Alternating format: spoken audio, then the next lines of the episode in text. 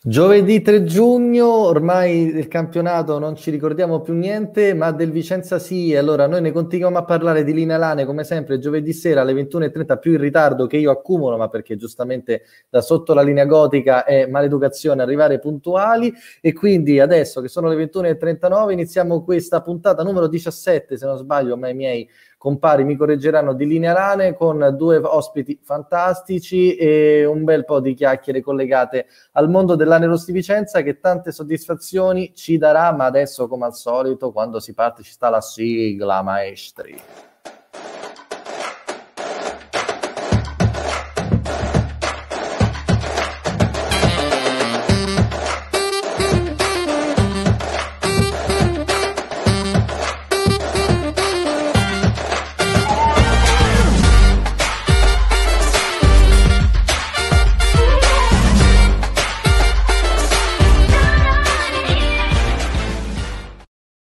Ben ritrovati disgraziati con cui passo tutti i giovedì sera quando potrei fare decisamente di meglio. Come state? Ciao Ste, ciao Marco, ciao Ale, ciao a tutti quelli che si sono collegati e che sono già all'ascolto. Ciao a tutti. Ciao, ciao a tutti. Ciao a tutti. Subito mi fanno subito i primi appunti direttamente sul, sul, mio modo di lanciare la sigla. Togli il vibrato. Ma io non so quello che dico, purtroppo. Questo dovreste capirlo. Che purtroppo c'è un problema qui, quello storico. Già tutti quanti collegati, vedo. Ciao Simone. Insomma, dovrei farli fra un po' di saluti, però mi piace farli all'inizio. Come state vivendo? Ormai sono tre settimane senza la Nerosti Vicenza, le sentite un pochino i benefici sul cuore, ma un po' state male col, insomma, con la testa. Raccontatemi un po' in possibilmente meno di 30 secondi, perché me ne frega fino a un certo punto le vostre sensazioni adesso, una alla volta.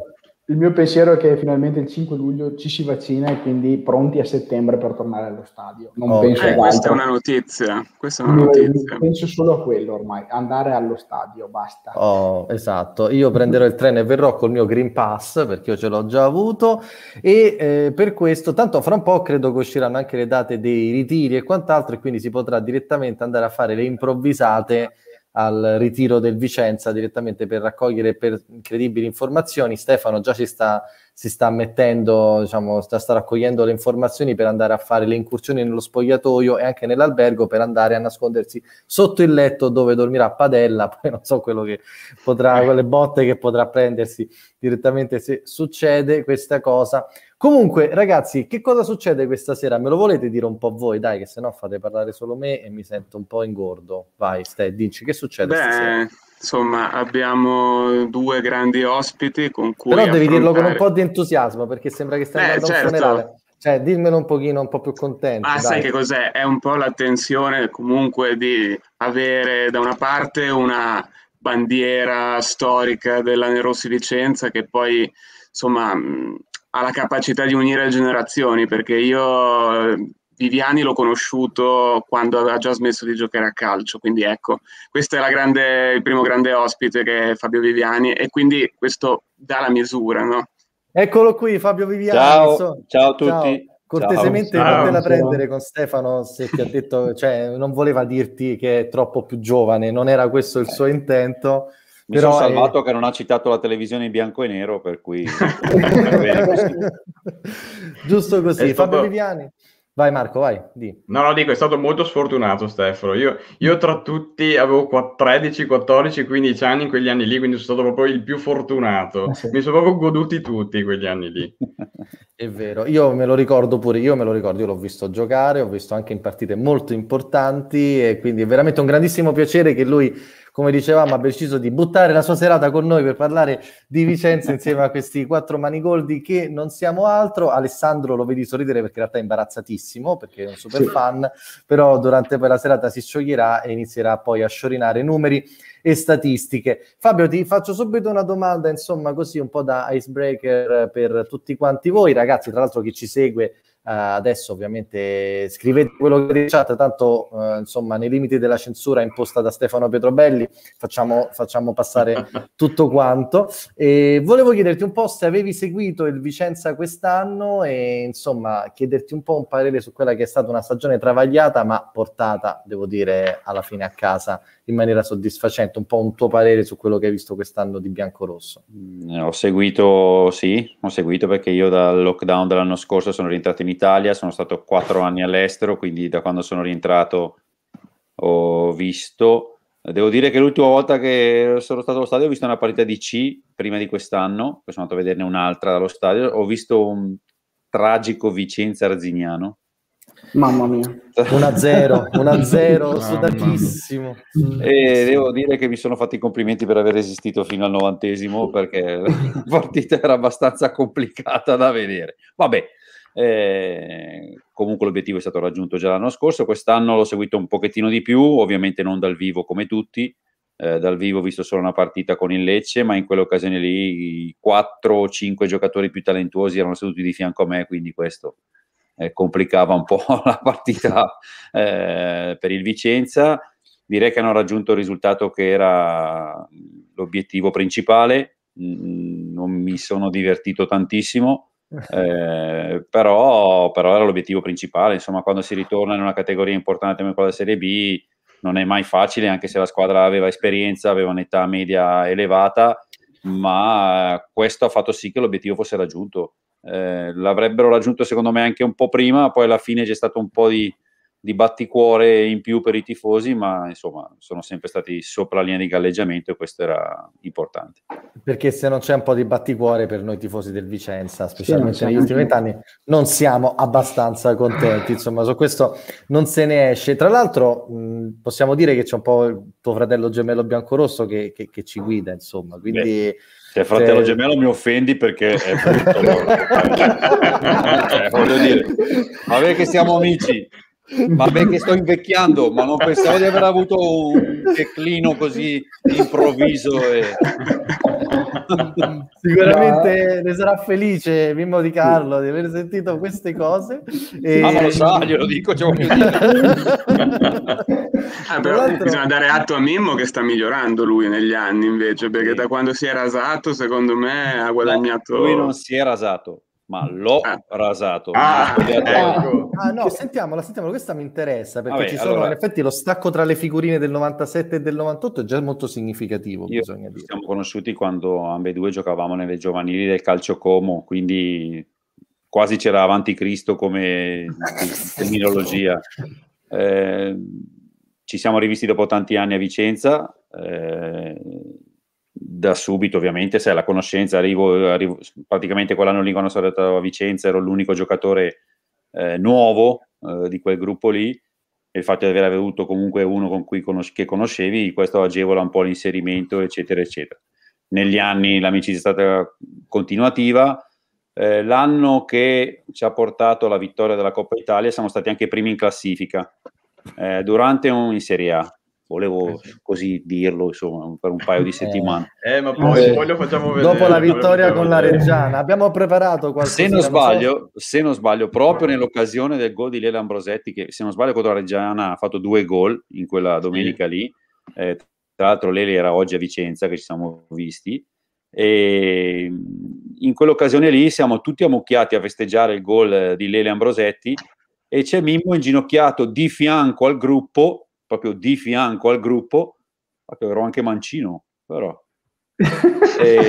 di, fianco, di fianco al gruppo, eh, inginocchiato che si stava rimettendo a posto il riporto.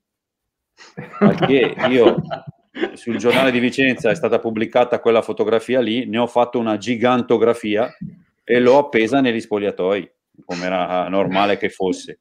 Eh, fatto questo, da lì è cominciato, guarda che se vinciamo te l'Italia, guarda che se vinciamo te l'Italia, guarda che se vinciamo te l'Italia, eh, vinta la Coppa Italia, ci siamo trovati negli spogliatoi, ovviamente in occasione e altri, eccetera, eccetera. Io lo prendo in... ancora una volta lui non era deciso perché ci teneva tantissimo eh, a quel ciuffo. A quel, quel po' che rimaneva poi. Esatto, al che gli ho detto, guarda, io avevo, pensavo di avere un amico che avesse un grinta, carattere, scusate passo il termine, che avesse le palle. Sì, tranquillo, invece, qui parolaccia mediamente libera. E invece problema. non c'è stato niente da fare, si vede che ne è di più mia figlia. Al che lui ha preso la sedia, l'ha messa in mezzo ai spogliatoi e io per primo e poi con altri abbiamo cominciato con Rasoio a zapparlo in modo incredibile. Sì, c'è da dire chi, che voi siete giovani, ma quando poi il sabato successivo abbiamo fatto la sfilata a Vicenza eh, con la Coppa Italia, prima di partire per l'ultima trasferta, lui l'ha fatta tutta con un cappellino perché si copriva, perché era la prima volta in assoluto che era completamente pelato. Questa è una Devo storia fantastica. Gli abbiamo questa, tolto questa 15 anni perché è più giovane adesso di quando giocava e quindi. Soprattutto la moglie è contenta. Guarda, Guardalo, non si poteva guardare. questo è il 96, questa è la fine della stagione del 96, poi ci sta appunto il 97. Abbiamo raccolto un po' di, di eh. immagini di, di, di, quel periodo fantastico che a me ha fatto innamorare del, del Vicenza, anche se ha un discreto numero di chilometri di distanza e che tuttora appunto è rimasto nell'immaginario collettivo come un'epopea, un'epopea fantastica, ma appunto ne parleremo anche diffusamente di, di, di, di 24 anni della Coppa Italia che ricadevano 5 giorni fa. Eh, quello che però volevo dirti è che Alessandro ha raccolto riguardo al tuo rapporto con, con Memo Di Carlo anche una statistica curiosa che riguarda il minutaggio che hai trascorso in, tem- in campo con, con, Di Carlo. Lo vuoi Ma dire, Ale? Perché fa un po' sarei, ridere. Sarei curioso di sapere, secondo, secondo te, Fabio, quanto hai passato in campo a fianco di, di Mimo, una, una tua stima. Beh, abbiamo giocato insieme dal 92 al 2000, se non sbaglio, perché dopo lui è andato via. Eh, il primo anno, soprattutto, lui subentrava tante volte, l'anno della C, mi sembra, con Olivieri. Poi ha cominciato a giocare. Avremmo giocato almeno 20-25 partite all'anno. Guarda, avete eh. fatto 192 partite assieme eh. che sono 14.900 minuti, che sono eh, 248 ore e mezza solo eh, in sì. campo. cioè, tu immaginati 10 giorni a fianco di Mimo in campo. Senza uscire dal campo, cioè sono talmente 24 ore consecutive per 10 giorni a fianco a Mimo Di Carlo, veramente colonna di quel Vicenza in maniera, in maniera impressionante e lo stiamo rivedendo dalle immagini che chissà magari... solo, la, solo la moglie ha resistito più di me Anzi, forse a tratti era anche un po' gelosa. Ma infatti, Fabio, che effetto ti fa vedere Mimmo sulla panchina dell'Ane? È una cosa che un po' si diceva quando eravate giocatori, ma sai, forse un giorno prima o poi, oppure è stato così un fulmine a ciel sereno? No, fulmine a ciel sereno no, perché Mimmo car- sta facendo la carriera che sta facendo da allenatore, quindi era normale che lui volesse tentare non volesse, se, appena si poneva la possibilità di venire qui, eh, sarebbe tornato qui molto, sarebbe venuto qui molto volentieri, per cui una sorpresa c'è il sereno, no. Eh, che lui diventasse allenatore come tanti di quel gruppo lì, non dico che fosse probabile, ma insomma ci si poteva eh, puntare qualcosa sopra perché credo che di 15 giocatori della Rosa 10 o 11 fanno gli allenatori, per cui e questo credo che sia un aspetto che ha contribuito tanto ai successi di quel gruppo. Esatto, esatto, questa è una cosa che in effetti eh, abbiamo notato, cioè mh, molti di voi sono diventati allenatori, quindi significa che per forza carisma da una parte, intelligenza tattica e capacità di capire le gestioni di gruppo hanno fatto la differenza, perché poi comunque tu di Carlo, Lopez, Luiso, Zauli, Zauli, solo per citarne alcuni, sono tutti quanti Cornacchini. allenatori professionisti. Cornacchini, Be- esatto. Be- Beghetto. Beghetto. Eh, ce, n'è, ce, n'è, ancora, adesso non mi vengono in mente tutti. Murgita. Murgita, eh, Murgita esatto. Praticamente eh. qu- quasi tutti siete... Eh. Questo, lui esatto, lo anche avevate... Otero sta facendo il patentino. Lopez. Esatto, sì, sì. Lopez, Lopez l'aveva detto. Secondo te, ehm, voi percepivate un, uh, all'interno dello spogliatoio del Vicenza di quegli anni, c'era la consapevolezza che c'erano delle qualità diverse rispetto alla media dei calciatori, al di là del valore tecnico, al di là del no, valore io... generale, ma proprio delle capacità di capire le situazioni? Allora, io ecco. ti faccio il discorso completamente opposto, perché io ho sempre, hanno sempre detto a questi gruppo qui che ha fatto quello che ha fatto, che ha fatto quello che ha fatto grazie a un grande allenatore e al gruppo. Io credo che senza le qualità tecniche dei giocatori che componevano il gruppo non si può vincere, il gruppo non vince le partite. Il gruppo ti aiuta a essere più solido e a dare quel qualcosa in più, a trovare una coesione, ma devi essere squadra. e per essere squadra devi avere le qualità tecniche, tattiche, fisiche eh, e questo comprende anche l'aspetto ovviamente caratteriale, che è un aspetto importantissimo, eh, determinante, eh, ma che non può prescindere dalle qualità tecniche, eh, perché Beh, diciamo potevamo correre più di tutti, ma poi se non, se non, ci passavamo la palla nel tempo e nel modo giusto diventava molto più complicato. Per cui, Beh, eh, a livello di giocatori tecnici, tu, eh, Ambrosetti, eh, Zauli, ehm, ma lo stesso Luiso, Otero, ce n'erano no, ma io una, no, una che sia quello, provinciale? No, quello era sicuramente un calcio fisico di grande intensità che cominciava a essere così e sicuramente noi abbiamo sposato a pieno eh, Ulivieri prima e Guidolin dopo che ci hanno dato una coesione particolare. Poi ha inciso tanto, come lo, ci hanno riconosciuto tutti e ci dicono sempre tutti, che eravamo 4, 5, 6, 7 ragazzi più o meno della stessa età che sono maturati insieme, che venivano da esperienze diverse e che insieme hanno trovato il modo di, di avere una coesione speciale.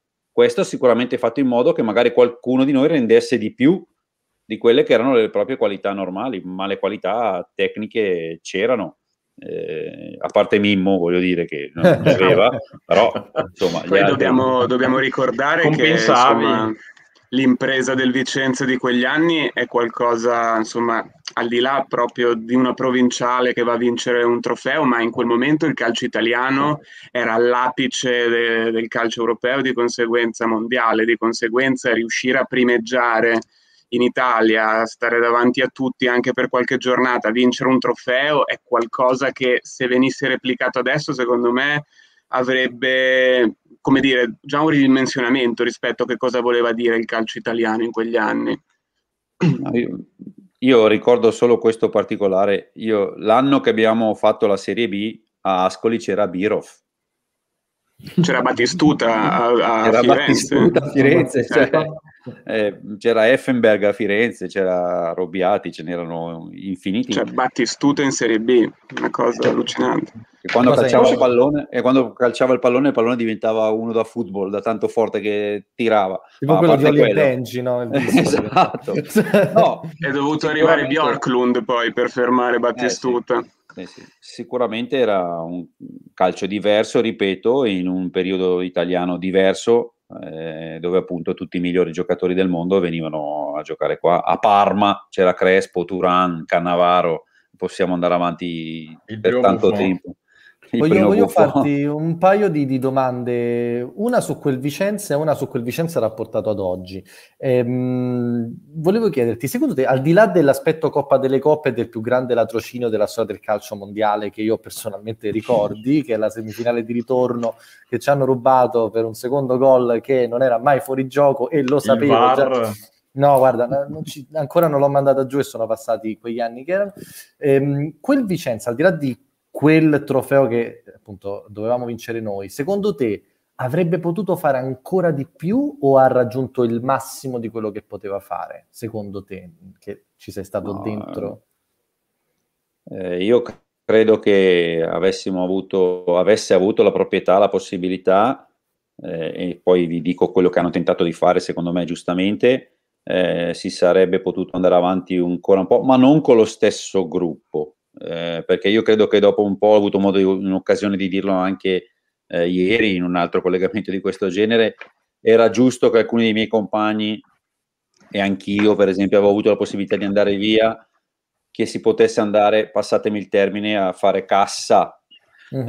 eh, nel senso che noi avevamo dato tutti qualcosa di più, ma anche rimanendo dentro in certi contesti, per cui chi ha avuto la possibilità di poter andare in squadre di un certo tipo a guadagnare qual- di più e bene eh, era giusto che lo facesse perché Vicenza non poteva permetterselo ed era giusto che non se lo permettesse perché certo. comunque Vicenza deve essere vista allora eh, doveva essere vista come un trampolino di lancio per andare ecco secondo me quello che è stato un po' sbagliato in quei tempi lì e lo vedo adesso dalla parte di là della barricata non c'è stata la giusta programmazione per poter arrivare a sostitu- piano piano a sostituire qualcuno che si sapeva che, che avrebbe dovuto andare via.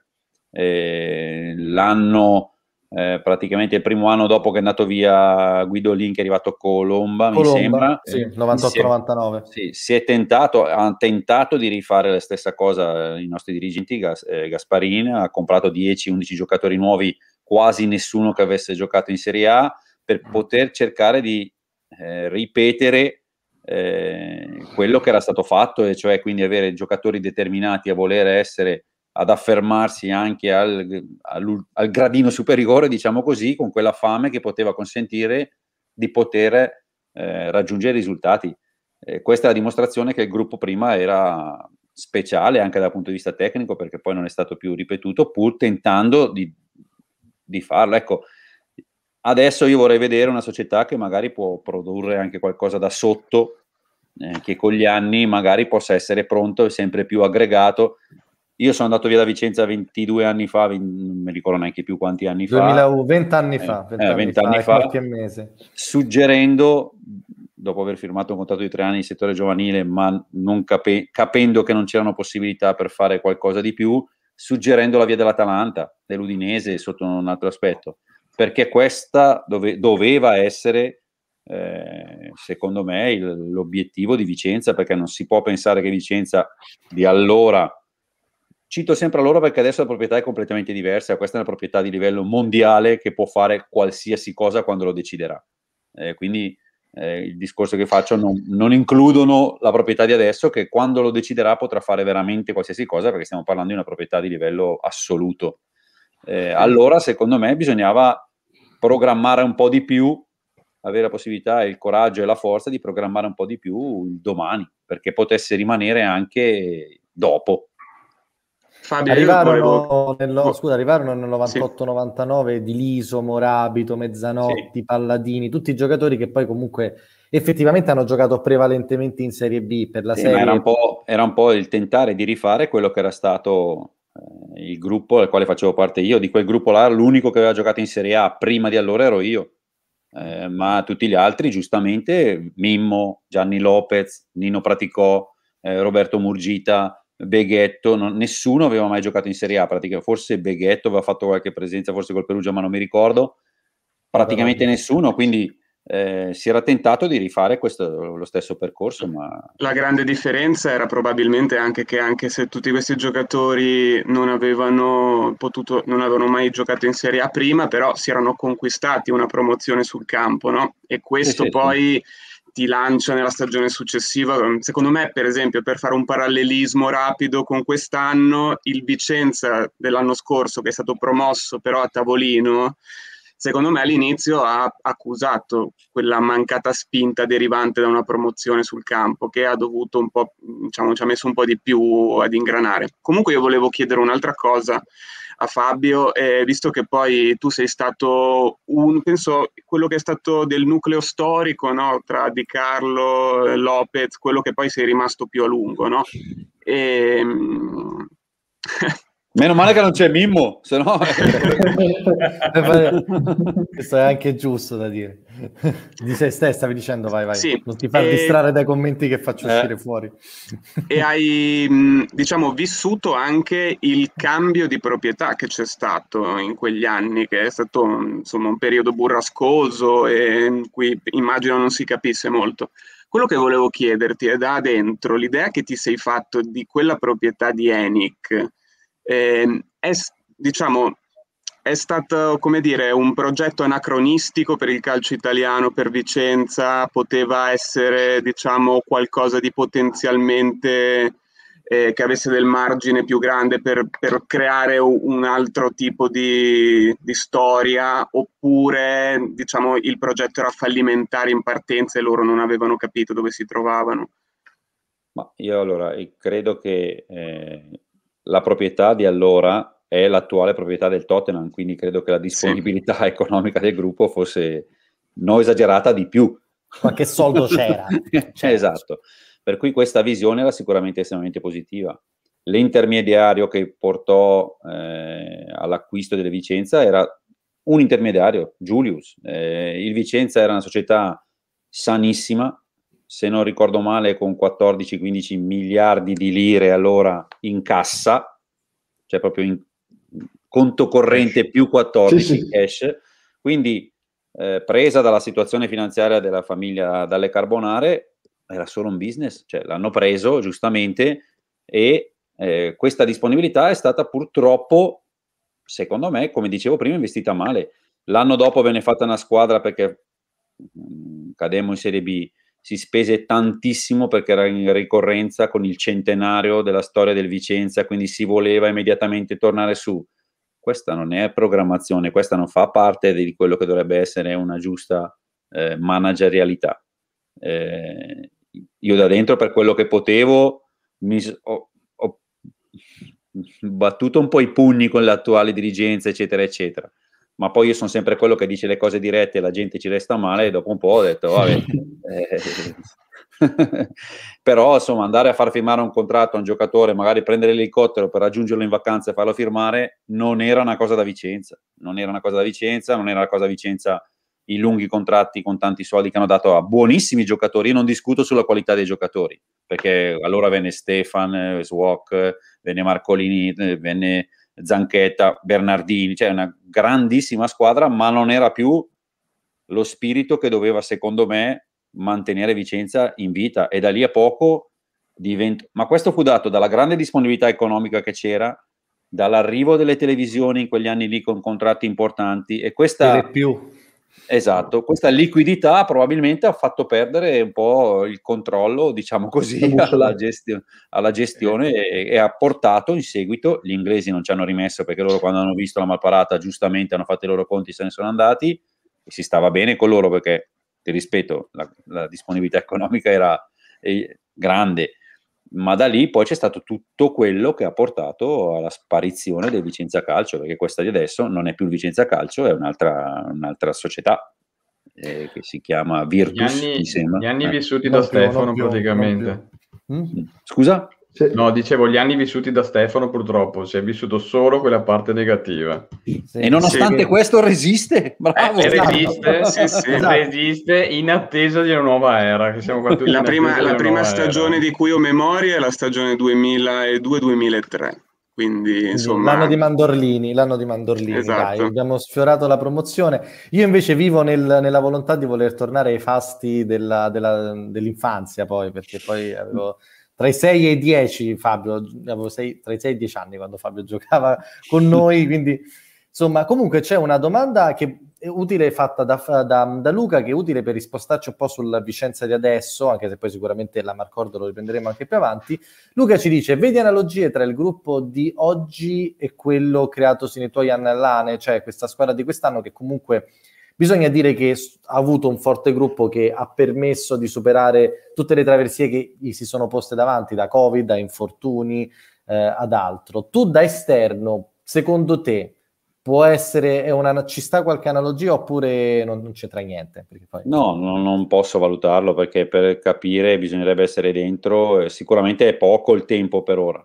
Eh, io conosco alcuni giocatori per averli avuti, ma non so quali sono le correlazioni tra di loro, non, non vivo certo. la città e non vivo loro, per cui eh, è difficile. So che in alcune partite hanno fatto leva su una coesione particolare, soprattutto mi riferisco al periodo di Brescia, eccetera, eccetera, dove le cose erano particolarmente difficili, hanno vittoria a Brescia, eccetera, eccetera, però non so, non saprei, non saprei dire, glielo auguro, glielo auguro sicuramente. L'età media mi sembra altina, eh, noi mm. ci siamo trovati insieme che avevamo 25-26 anni, eh, quindi sai, abbiamo potuto passare 5, 6, 7 anni insieme. Eh, qua la vedo un po' più difficile da questo punto di vista. Eh, I ragazzi giovani, alcuni quelli promettenti, non sono di proprietà, eh, è un po' più complicato. Sai, da noi poi con gli anni si è aggiunto Lele Ambrosetti, che era un ragazzo giovanissimo, promettentissimo, talentosissimo, di proprietà del Vicenza eh, poi è arrivato Sartor, eh, folle, pazzo scatenato, ma, di proprietà, ma di proprietà del Vicenza. Cioè, questo ha sicuramente fatto la differenza aggiungendo piano piano giocatori di, di, di grande prospettiva. Questo ancora non si vede, eh, però ripeto, questa proprietà può fare tutto in qualsiasi momento, quando decideranno. Io dal, Fabio, da, posso... dal, Fabio calciatore voglio spostarmi al Fabio allenatore e infatti Ale volevo lasciarti un po' la palla perché tu hai preparato tutta una serie di cose su come il Vicenza fa e prende reti e so che sì. qui magari volevi un po' il... Sì, ho una cosa... Allora, aspetta che condivido lo schermo che così sì. lo vediamo. Intanto sì, ringrazio, siete veramente tantissimi, devo dire, vedo un sacco di commenti, insomma, mh, fantastico. Vi ricordo intanto mentre Ale fa uscire tutto quanto che noi siamo anche sbarcati su Instagram dove mettiamo le foto che si fa Stefano al bagno, perché io sono tanto un bel ragazzo, si fa il selfie allo specchio e Forza Vicenza sotto con l'hashtag. Un giorno arriveremo con TikTok con i balletti di Alessandro, ma ci stiamo arrivando. Ci stiamo lavorando. Ci stiamo, stiamo lavorando. Vai Ale. Eh, ho condiviso lo schermo se vuoi eh, due, tre immagini fondamentali. Come Zoomami tutto, come sempre. come sono arrivati i, i gol eh, fondamentalmente dell'ANE e da dove? Eh, allora, 7 da fuori, 41 in area, questo è abbastanza normale, però 7 da fuori comincia a essere un numero abbastanza importante e questo fa secondo me capire qualcosa so che è un po' un refrain che dico sempre, però magari il portiere qualche piccola responsabilità su questa cosa ce l'ha. eh, 11 gol di testa. Anzi, Stai parlando di gol realizzati, però. Eh, te la prendi col portiere anche se gol realizzati. Ale, Ale, Ale, l'emozione, Ale, l'emozione, ai, gli ai, scherzi ai. che mi gioca. Allora, però ti chiedo un'altra cosa. Ripartiamo un attimino da capo. Zoomma il grafico a torta perché sennò da casa la gente abbassa proprio eh, completamente sì, la propria vista. Così okay. lo vedi Perfetto. bene? Ottimo. Allora, sette gol fatti da fuori, eh, quasi, quasi, tutti da Del Monte, se non ricordo male. E no, Giacomelli, due o tre. Due in area, sì, due di Giacomelli da fuori, uno a Salerno, uno a Pordenone. E a Brescia altri... no? No, a Brescia no, no. perché ha fatto gol, due gol da Riva e un gol... Tutti in aria. Cappelletti. Cappelletti, sì. Sì, su calcio d'angolo.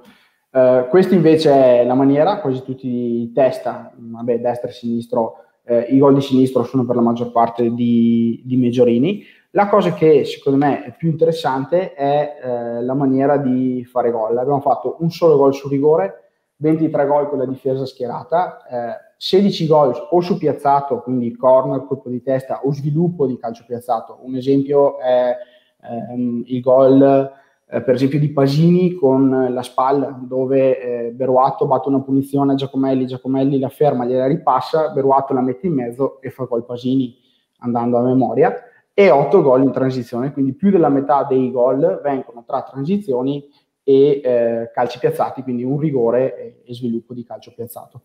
Eh, lo stesso qui non c'è nell'analisi, ma vale anche per quello che riguarda le occasioni. Il grosso delle occasioni se si va a vedere, sono eh, su calci da fermo, eh, o diretti o indiretti o con schema e sviluppo su questo tipo di, di situazione qua.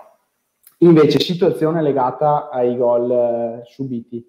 Riprendo quello che dicevo da prima, su tutti i gol subiti, 8 sono da fuori. Io, secondo me, sono un po' tantini, soprattutto perché poi ho anche visto alcuni numeri sui portieri e quindi mi faccio un po' condizionare, ma eh, ne ricordo due o tre che secondo me erano prendibili, diciamo ecco così, eh, e non ricordo grandissime parate su botte da fuori, quindi come prima cosa.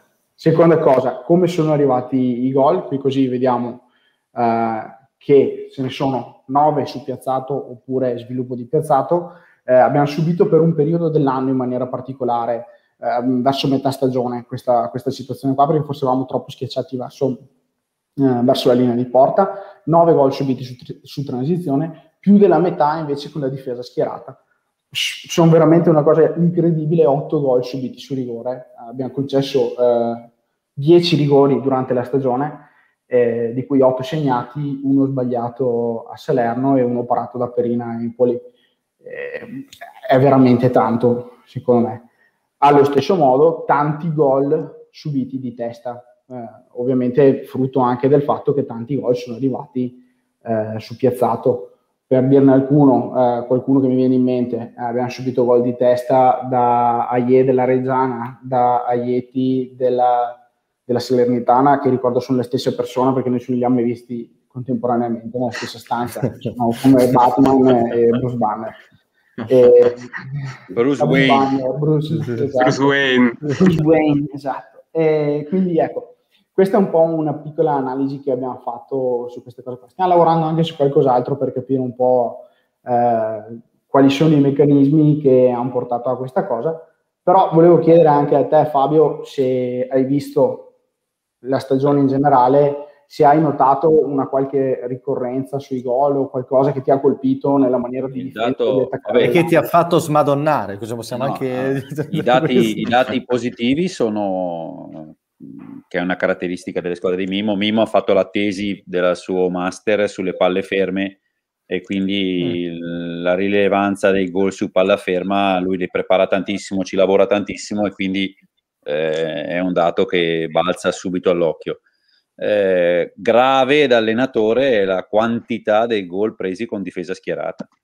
Eh, perché questo è l'aspetto più grave, mentre le, le palle, i gol subiti su palle ferme rientrano nella media, ma se tu sommi la squadra schierata e i rigori, che praticamente sono la stessa cosa, perché la maggior parte dei rigori, essendo in area di rigore, ci sono tanti difensori perché raramente prendi un rigore in transizione, voglio dire, perché è un po' più complicato.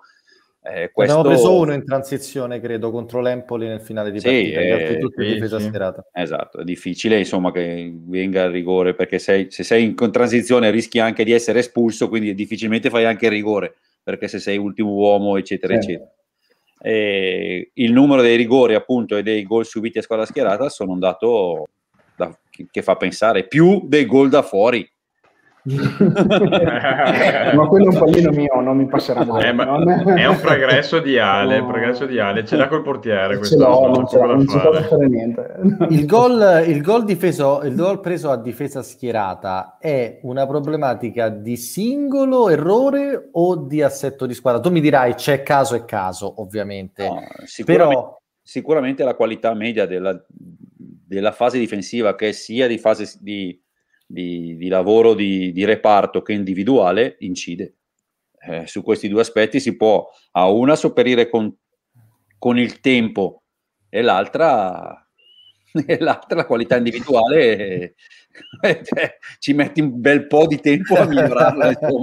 Cioè, no, che poi paradossalmente buona parte dei nostri difensori è, cioè, si è spesa molto bene anche in fase offensiva, quindi significa che no. la qualità nel colpo di testa eh, ce l'hanno e magari insomma saltare in attacco è completamente diverso che saltare da difensore perché no, certo. il difensore è bravissimo in attacco ma che va come primo obiettivo a voler prendere la palla in difesa prende gol perché mm quando difendi non è tanto importante che tu la prendi, ma che non la prenda il tuo avversario, che è diverso, eh, sono dettagli, ma determinanti. Insomma, se certo. uno batte il calcio d'angolo e i difensori, adesso io sto estremizzando ovviamente, vanno tutti all'impatto col, col proprio avversario, la palla va via dritta verso dove deve andare, insomma, nessuno la tocca e quindi è questo un po' l'aspetto. Se invece sono bravi a volte capita che un difensore si sente talmente bravo di testa che va per prenderla.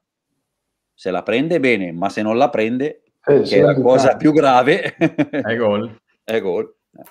E allora, Bellissimo. infatti, per esempio, tu hai citato, credo che i gol di Pasini, di Padella, sono stati determinantissimi per cogliere i punti, tanto di cappello, però a squadra schierata avuto, hanno avuto qualche problema in più. Non so se è questo, eh, perché ripeto, io non sono andato nell'analisi però vedendo no. i dati eh, mi verrebbe da pensare a qualcosa di certo Ragazzi, allora non so se voi avete qualche altra domanda per Fabio collegata a questa stagione intanto, perché eh, fra poco avremo un altro ospite con cui si parlerà più che altro di Settore giovanile di modalità di analisi e su questo sicuramente anche il contributo di, di, Fabio come allenatore sarà utilissimo e anche in relazione alla sua esperienza come calciatore. Ditemi voi se avete qualche altra curiosità sulla Io solo una, una domanda da, da fare. Eh, nella sua esperienza a Vicenza, eh, te Fabio hai fatto diversi ruoli, nel senso che mh, almeno così mi sembra aver fatto sia seconda punta, uh, mezzala, a volte, a, a, volte quasi trequartista, a volte terzino, veramente un, un difensore centrale. Totale, difensore centrale delle volte.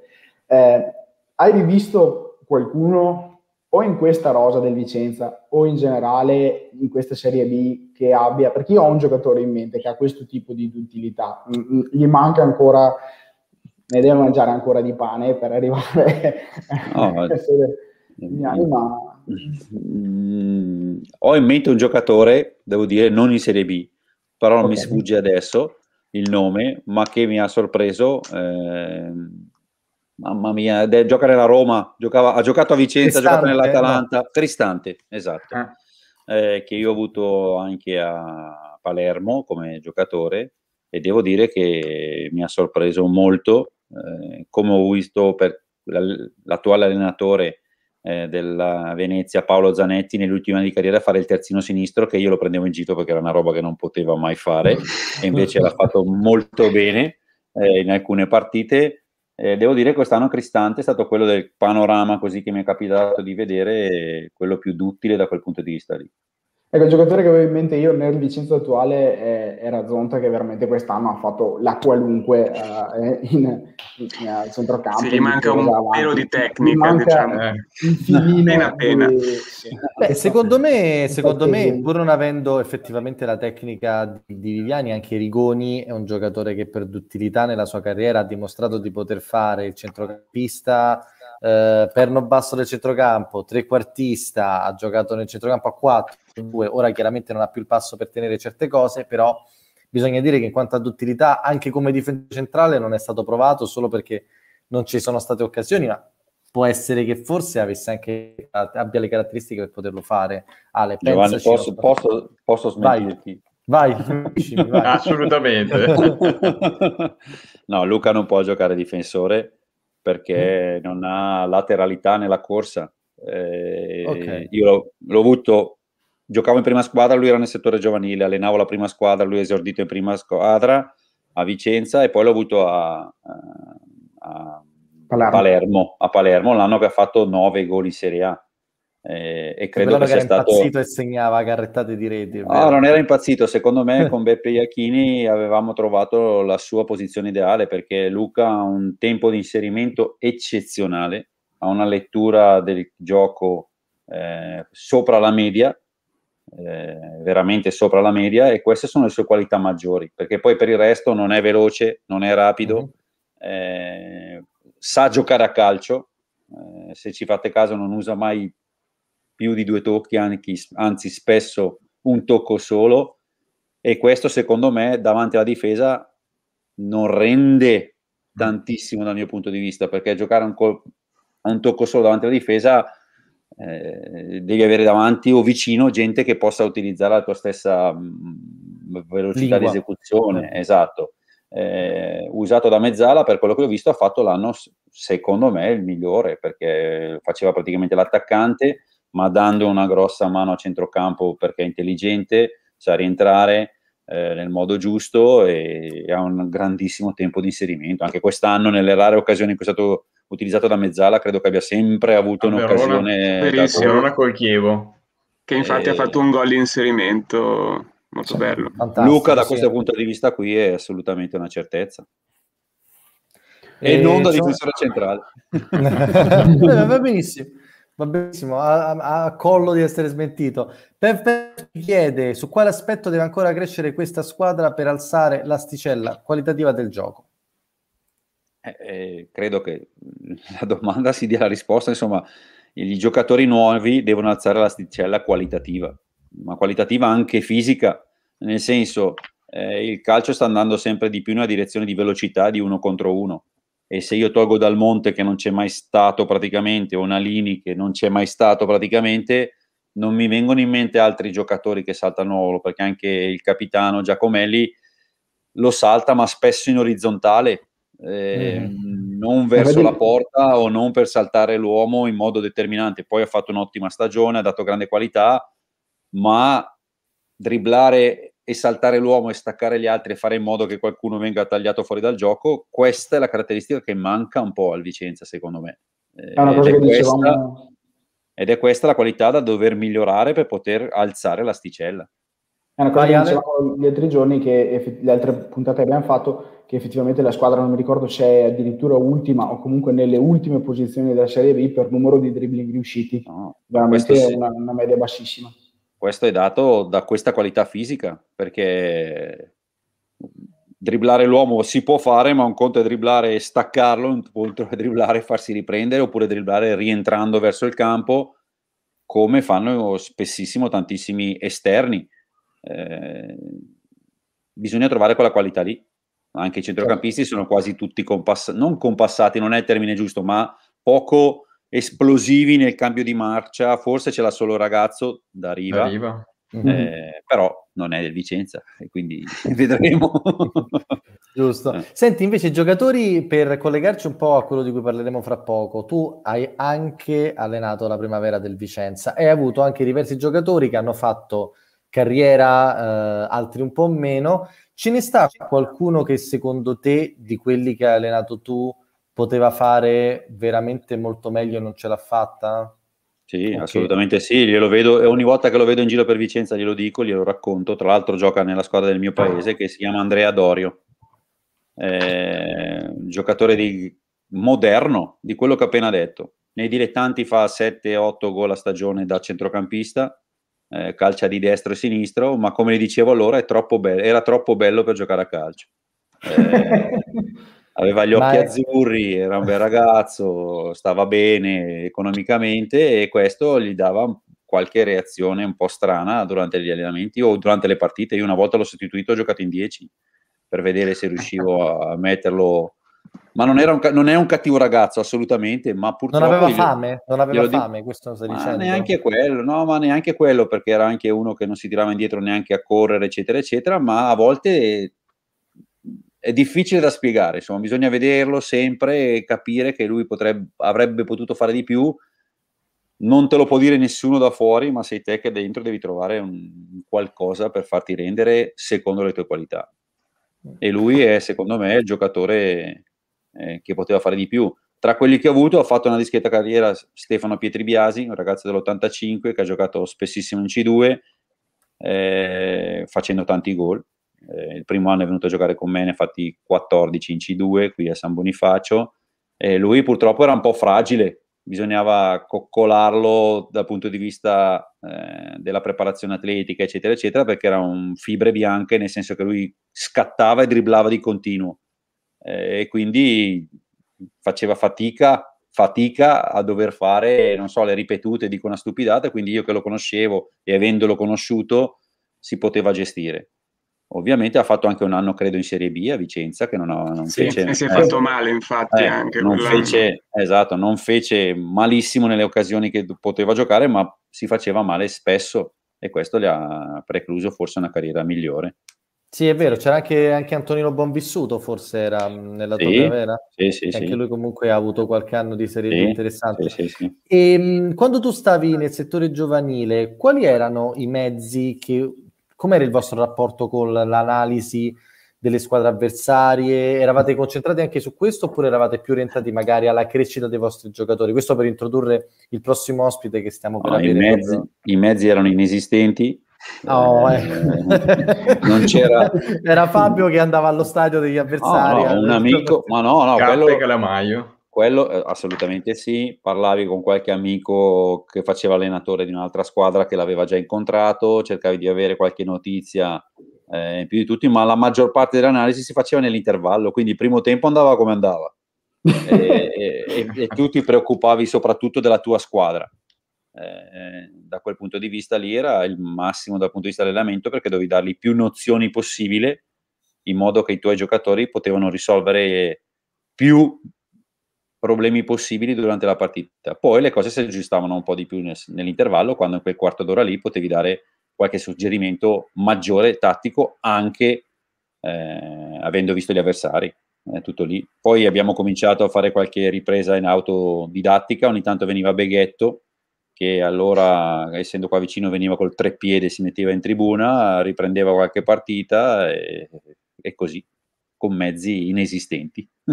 mezzi diciamo, di fortuna. Ecco. Invece adesso i mezzi che il Lanerossi di Vicenza usa non solo per la prima squadra ma anche per le giovanili sono di ben altro tipo e abbiamo invitato con noi a parlarne Lorenzo Favaro che è responsabile della videoanalisi del settore giovanile del Vicenza. Grazie Lorenzo, ciao, benvenuto ciao, a questa congrega. Grazie, grazie di, Lorenzo. di, di pazzi. Insomma, mh, insieme anche a Fabio, che appunto è allenatore, volemmo un po' parlare anche di come si analizzano le, le, partite e in particolare il lavoro che state facendo nel settore giovanile, perché in confronto rispetto, sì, sicuramente a un'esperienza di qualche anno fa con una proprietà, diciamo, nettamente diversa, ad oggi ne sono, ne sono passate. Come, cosa fate? Ce lo spiegate a noi che siamo dei poveri dei poveri mortali anche piuttosto scemi. Ecco, volevo chiederti un po'. Parla sempre cosa. per te, comunque, parla sempre per io te. parlo sempre a titolo rap, poi in realtà dopo mi date anche ragione. Vai Lorenzo, racconta, raccontaci un po'. Facciamo delle cose semplici, perché quando si parla di match analysis, a me piace di parlare di video analisi tattica. Per cui facciamo la cosa più semplice, aiutiamo gli allenatori, come diceva mister Viviani, li aiutiamo a vedere la, la nostra squadra. Per cui il nostro compito è quello di riprendere tutte le partite, dall'Under 14, 15, 16, 17 primavera. Abbiamo un referente per ogni squadra che segue la squadra sia in casa che fuori casa. Per cui riprendiamo la partita, a fine primo tempo li lasciamo tranquilli lavorare i mister, non ci chiedono nulla e al termine della partita siamo già pronti di dare il filmato e soprattutto per le partite in casa invece siamo organizzati diversamente e riusciamo anche a fare l'analisi in tempo reale. Perché? Perché siamo d'accordo con il responsabile dell'area tecnica, che è anche il mister della primavera, il mister Simeoni, di standardizzare proprio l'analisi di tutte le partite, in modo tale che tutti gli allenatori possano vedere la propria squadra, il video integrale, ma anche una sintesi di 3-4 minuti su tutte le giocate più importanti, ma cosa più importante, i giocatori possono vederla e anche il direttore già entro lunedì sera ha a disposizione tutte le sintesi di tutte le partite. Quest'anno è stato un anno un po' particolare perché eravamo veramente organizzati bene, abbiamo iniziato già con le amichevoli, poi purtroppo si è bloccato tutto e ci siamo dedicati esclusivamente al mondo primavera e qui mi viene da sorridere perché immaginate un referente per ogni squadra, ci siamo trovati 4-5 referenti a seguire la primavera e tutti ci guardavano con due occhi così e ho detto ma cosa fate, siete matti? Per cui uno che faceva solo il portiere, uno che faceva la diretta streaming, uno che faceva l'analisi del portiere, infatti sembravamo una troupe televisiva. Per fortuna che avevamo l'abbigliamento tecnico, per cui è così. Dai. Ale, non so, Ale, non so bene, visto che eh, sotto questo profilo voi vi siete anche conosciuti, sì. vuoi raccontare un po' come, come nasce il vostro, il vostro rapporto? Allora, io, io la tua accecante bellezza. a parte questo. Allora, io ho conosciuto Lorenzo perché ho partecipato ad un webinar organizzato da lui dove spiegava un po' queste cose eh, legate alla, alla videoanalisi. L'ho trovato super interessante perché poi c'era anche eh, Lorenzo Simeoni e raccontavano appunto tutti questi dettagli eh, che, ci sta raccontando, quanto questo sia di impatto poi sui ragazzi e nella crescita dei ragazzi in generale, che è una cosa che non mi aspettavo perché io mi aspettavo che fosse materiale che finisse prettamente nelle mani dei tecnici. E invece lo utilizzano anche proprio per la postura, per tutta la parte eh, di eh, di tattica individuale sui, sui ragazzi, anche delle, delle, squadre più piccole, e vanno a sviluppare l'allenamento eh, successivo a quando individuano queste cose, eh, focalizzandosi su, su, questo e comunicandolo anche direttamente al ragazzo. Simeoni parlava in maniera particolare della responsabilità che davano al ragazzo nel vedere, vedi qua cosa hai fatto, eh, hai fatto questa cosa piuttosto che quest'altra eh, co- cosa, cosa, diresti a un ragazzo che fa questo se tu fossi il mister? E, e questa è una cosa che mi ha fatto molto ridere, che, che, cavolo, già magari a ragazzi di 17-18 anni dare questo livello di responsabilità è interessante. Infatti io volevo chiedere proprio questo a, a Lorenzo. Ehm, quanto è complicato riuscire a tradurre in un linguaggio fruibile per un ragazzo che ha dai 14, 15, 16 anni tutto quello che viene prodotto a livello di videoanalisi e fare in modo che non sia solo qualcosa che capisce, ma che poi riesce a come dire, introiettare e poi mettere in campo quando scende il giorno dopo.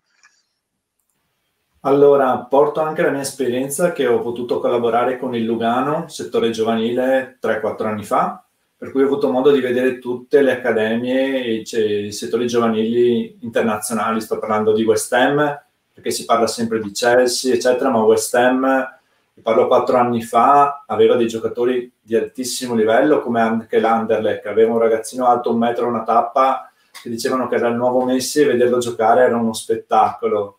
I bambini del Bayern Monaco, alti un metro, dribblavano almeno due volte i giocatori dell'Atalanta della Roma che erano altri, eccetera. Per questo per dirvi perché, perché la cosa più semplice è noi italiani siamo molto tattici, soprattutto gli allenatori giovani sono molto, io li chiamo virtuosi filosofi, usano sempre termini particolari, magari un, un copia e incolla. Quando se tu presenti il video fatto bene e lo dai a, al giocatore o al mister da far vedere il video parla.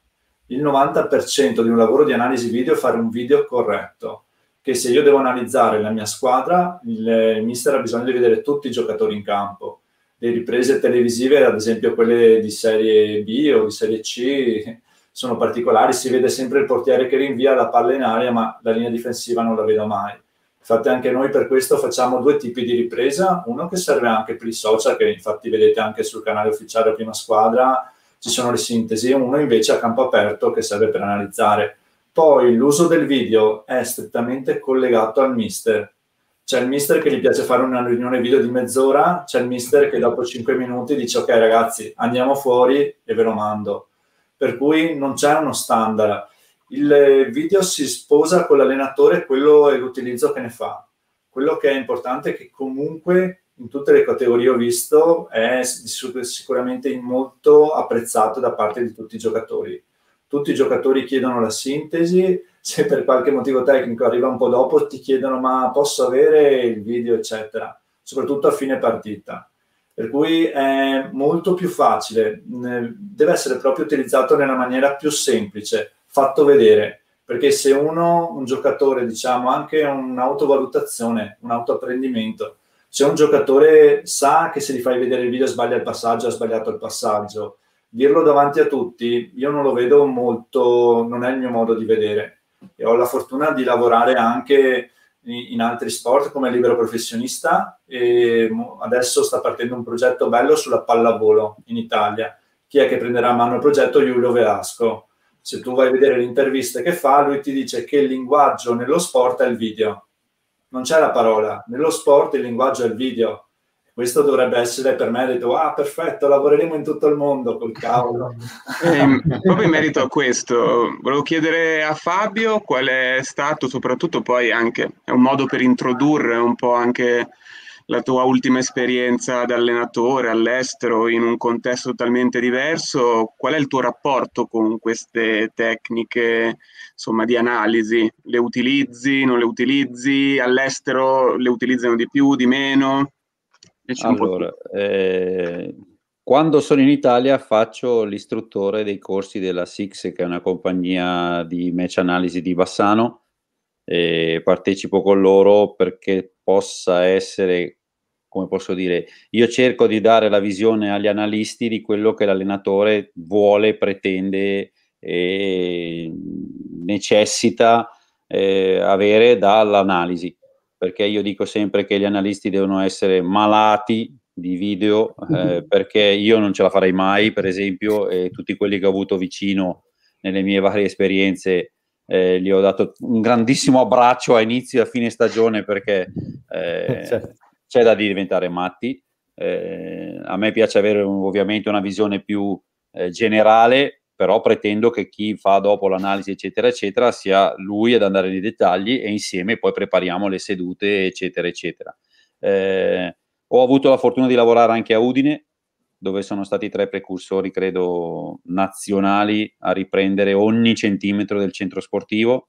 Eh, si riprende anche l'allenamento, ripreso, veniva ripreso anche in fase rieducativa dagli infortuni, il modo di correre diverso per chi veniva da un infortunio di un certo tipo, glielo faceva mostrare perché come diceva prima Lorenzo e tutti voi, l'immagine, soprattutto nelle generazioni più giovani come voi, anche meno, l'immagine conta più di molte parole. Una volta a noi ci faceva vedere l'allenatore che era magari un ex giocatore tecnico, bravo, eccetera, eccetera, e quindi era l'immagine che ti faceva insegnare il gesto tecnico, che ti faceva apprendere il gesto tecnico. Adesso che siamo in una epoca di immagini, di video, eccetera, questo mezzo di comunicazione eh, diventa assolutamente importante. Come ha sottolineato Lorenzo, lo diventa ancora di più il modo in cui si pone il video ai propri giocatori. Eh, si deve fare una grande differenza tra prima squadra e settore giovanile, eh, mostrare un video personalizzato davanti a tutti a un giocatore a prima squadra può diventare pericoloso eh, per la reazione del giocatore che come tutti noi principalmente tendiamo a difenderci e quindi eh, porre magari enfatizzare degli errori eccetera eccetera anche se detto in modo generale eh, non è mai semplice. A Udine noi costruivamo delle clip su alcuni giocatori e poi avendo lo studio a disposizione di fianco allo spogliatoio chiamavamo, chiedevamo al giocatore se voleva vedersi eccetera eccetera e col tempo diventava normale. Però quando si facevano i video specifici della prestazione del giocatore non lo si faceva mai eh, in modo pubblico diciamo così quando invece fai l'analisi della squadra diventa compito dell'allenatore trovare le parole, il modo di comunicare in senso costruttivo sempre, eh, dal mio punto di vista, ovvio, poi ogni allenatore la pensa come, su, come vuole, anche, da, anche ev- evidenziando l'errore. Avremmo potuto far così, si può far così, troviamo una soluzione diversa, eccetera, eccetera, piuttosto che dire che cazzo hai fatto eh, per esempio. eh, verrebbe da dirlo tante volte, magari. no, no, ma quello assolutamente sì, soprattutto quando sei in panchina o che la rivedi anche il giorno dopo o la sera stessa, però eh, ovviamente non è, eh, non è, il modo di comunicare. Eh, terzo aspetto dell'analisi c'è lo scouting eh, cioè prima c'è la visione nostra, c'è la visione degli avversari e poi c'è la ricerca dei giocatori. Anche questo è un modo di analizzare i video, eh, di fare database, eccetera, eccetera. Sicuramente è stato un aspetto come altrettanto importante l'aspetto del controllo della prestazione fisica, quindi dei GPS, di, di tutta questa tecnologia che ha sicur- incrementato sicuramente eh, i dati in possesso allo staff tecnico e la possibilità di confrontarti con il giocatore perché come vanno a chiedere il video a fine partita, ti vengono a chiedere i dati di come è andato l'allenamento della giornata, perché ormai tutti gli allenamenti giornalieri sono monitorati. Questo permette all'allenatore di costruire eh, successivamente o di poter implementare il lavoro di ogni singolo giocatore a secondo di quello che era l'obiettivo della, della seduta di allenamento. Questi dati so- interessano sicuramente i giocatori di più, perché sono immediati, si vedono davanti, poi si usano molto per i dati, diciamo, di analisi della prestazione fisica, i colori, in modo sì, che... Poi diciamo anche che in contesti magari di Serie A in cui ci sono squadre in cui giocano tanti stranieri diversi, diventa un linguaggio universale che può omologare sì. anche quello che l'allenatore vuole far passare. No, assolutamente sì, l'immagine è questa. Io ho avuto l'esperienza di Udine, di Palermo, dove avevamo 14-15 nazionalità diverse negli spogliatoi e, eh, e, poi all'estero neanche te lo dico, l'immagine sicuramente ti può aiutare. Ma io ho provato a utilizzare anche i video in modo, eh, come posso dirti, mi è capitato quando allenavo in C2 di far vedere un video di un difensore della, dell'Inter eh, per una cosa fatta bene, mostrata ai nostri giocatori, ma non tanto magari per la cosa che faceva, ma per fargli vedere a che velocità rientrava in difesa dopo aver perso la palla. Cioè, l'immagine sicuramente nei ragazzi giovani di adesso ha un, un riscontro maggiore eh, che aiuta e implementa il lavoro dell'allenatore. Eh, io vorrei chiedere spesso ah, vai, vai, sui vari documentari che ci sono adesso, gli All of Nothing eh, legati ad esempio al Tottenham, ci sono proprio le sedute di debrief fatte da Mourinho e sono tutte fatte sulla videoanalisi, in quel caso là ovviamente mostrano quello che possono mostrare, non fanno vedere tutto quanto la cosa, ma è veramente una cosa che ormai è diventata ai massimi livelli. Ti volevo chiedere una cosa, Lorenzo. Eh, tu sei anche allenatore UEFA, eh, UEFA se non ricordo male. Quanto, quanto influisce il poter essere, eh, l'avere questo tipo di conoscenza nel tuo lavoro e, e, e, anche so che lo fai a livello nazionale con, a Coverciano, sei istruttore? No? Sì, esatto. Io ho fatto la scelta di... Io sono allenatore UEFA B, ho fatto la scelta di fare un allenatore fuori dal campo e all'inizio mi ha pesato un sacco quando c'è la passione di stare in campo è un'altra cosa, per potermi specializzare nella tecnologia. Per cui anche il modo stesso di fare le riprese, essendo io proprio mh, anche istruttore per quanto riguarda la match analisi, so come va fatto un certo tipo di ripresa perché la faccio con gli occhi da allenatore. Quello che spesso succede anche ai corsi che ha citato prima il mister è che spesso c'è il tifoso che si approccia cercando di avere delle informazioni per poi trasformarle in un lavoro. E spesso il, qual è il problema? Che c'è tanto entusiasmo, però poi è difficile da, da organizzare. Ti dico io che siamo in sette nell'area giovanile, che all'inizio mi sembrava di essere indietro la maestra a scuola, bisogna fare così, così, così e spiegare. Perché è proprio questo, la differenza la fa proprio il ruolo. Un allenatore sa come pensa un allenatore, sa quello che vuole un allenatore. Infatti questa figura qui, il match analyst, per quanto riguarda vi siamo parlati da video analista tattico a match analyst, è di solito un collaboratore da campo, è un componente dello staff, è uno che mangia calcio tutti i giorni, cioè proprio mangia calcio perché fa parte di quello staff. Quando si arriva prima si parla di calcio, quando si prepara la seduta si parla di calcio, c'è l'allenamento, c'è la cena e dopo magari si va fuori a cena e si parla di calcio.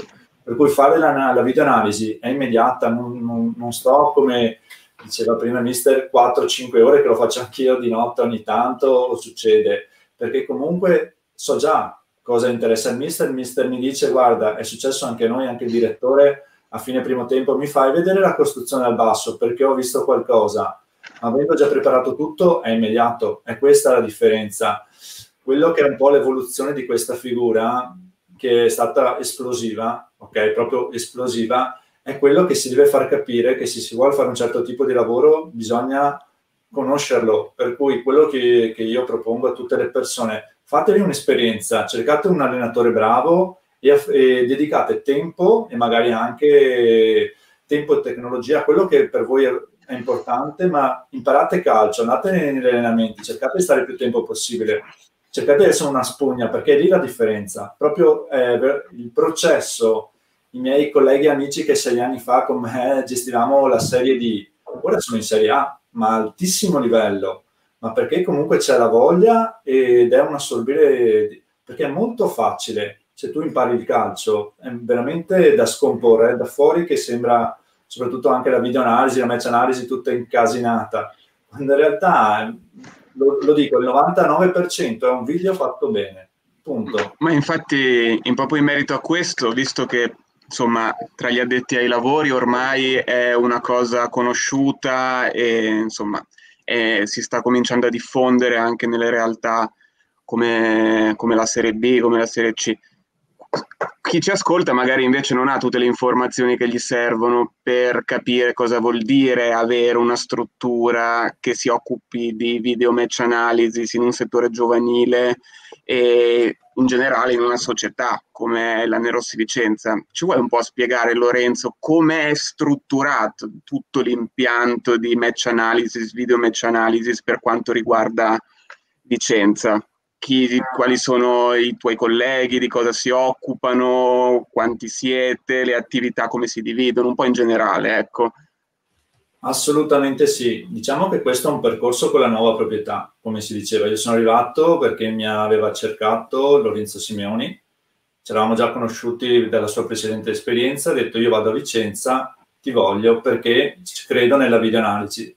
E già il fatto che qualcuno che poi diventerà anche responsabile dell'area tecnica, per cui deve organizzare tutto, crede in questo, è qualcosa di importante perché se ne parla tutti quanti che facciamo videoanalisi poi quest'anno, avendo la fortuna di aver girato tutto il campionato Primavera 2, che comunque abbiamo incontrato squadre importanti, o l'Under 15, 16, che a livello nazionale nel nostro girone avevamo Atalanta, Brescia, per cui profili molto interessanti, Inter, Milan, poi avevamo Parma, Chievo, Verona, eccetera. Ho potuto vedere come era sviluppata anche nelle altre società ho cercato dalla mia esperienza di fare una cosa organizzata, per cui abbiamo un referente per ogni squadra, 14, 15, 16, 17 primavera, 5 persone.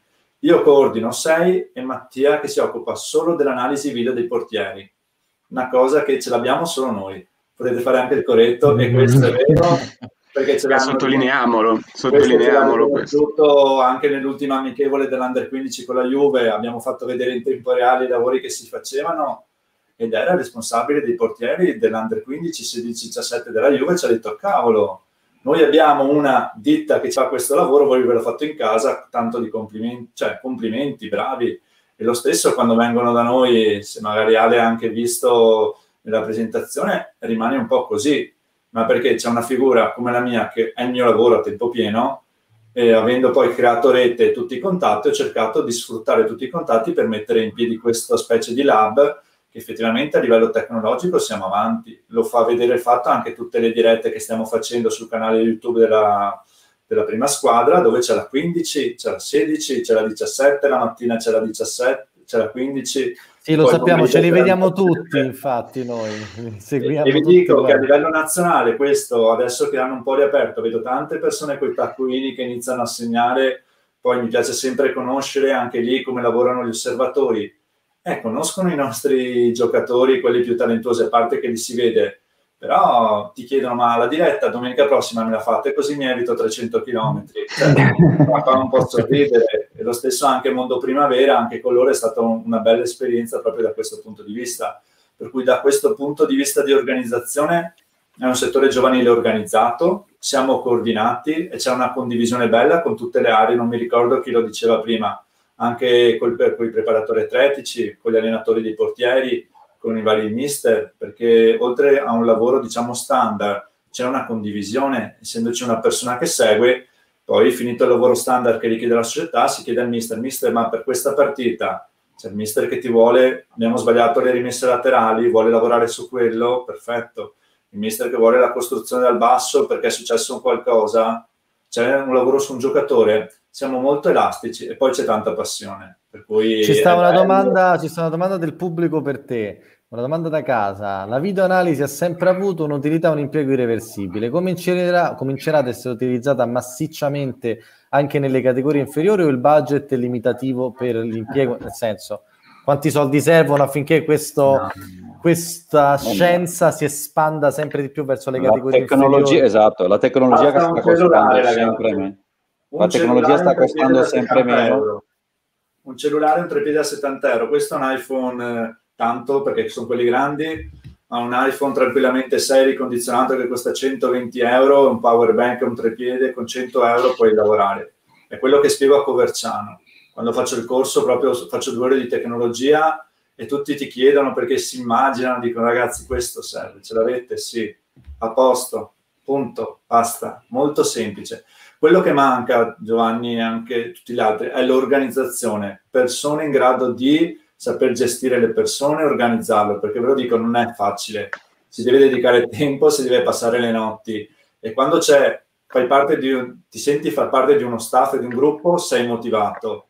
Se la volta dopo fai un lavoro fino alle 2 di mattina e lo mandi tramite WeTransfer e ti accorgi, ti accorgi che viene scaricato domenica mattina e si gioca il pomeriggio, già ti viene un dubbio se vedi che la volta dopo non viene scaricato, ok, magari il mister ti dice lo voglio per lunedì mattina, capisci? C'è tutto un lavoro dietro importante, soprattutto se c'è la passione e non c'è un rimborso che magari giustifica quasi come un lavoro.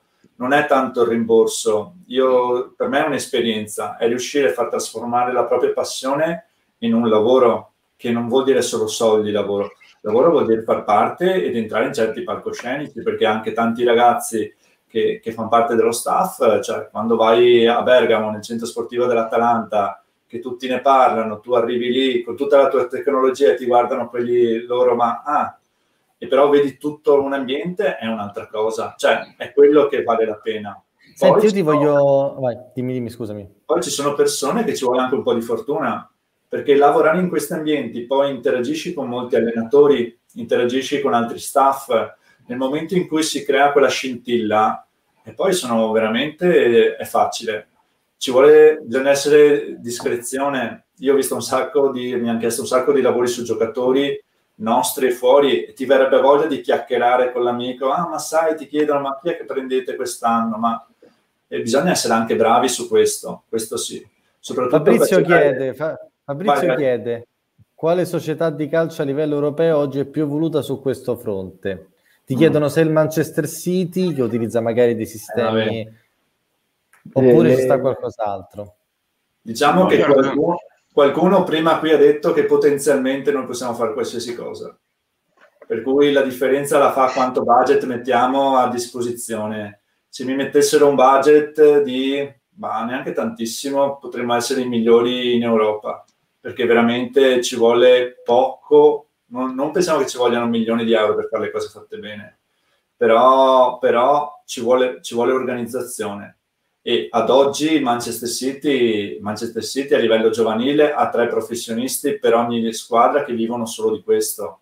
vivono solo di questo, vuol dire che prendono 2-3 mila sterline più tutto il resto. Qui da noi 2-3 mila sterline li prende forse un collaboratore in serie B, forse, il mister lo sa. Cioè, Fabio infatti che sta sorridendo da un po', secondo me ci sono un po' di cose che gli stanno frullando in mente, non so se ce le voleva condividere perché... No.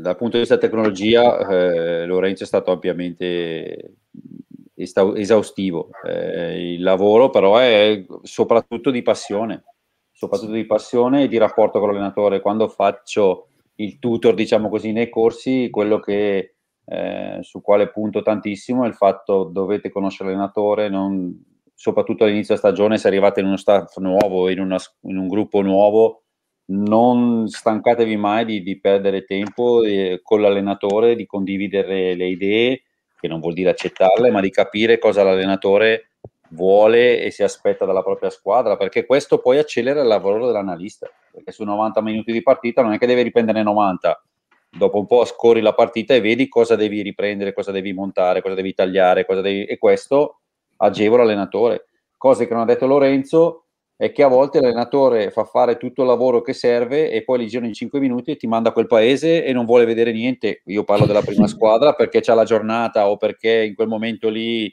ha dovuto litigare con un dirigente, ha dovuto pestare i piedi con un giocatore e il video va a quel paese, tra virgolette. E questo fa parte comunque del fatto che tu conosci il tuo assistente e l'assistente conosce bene te.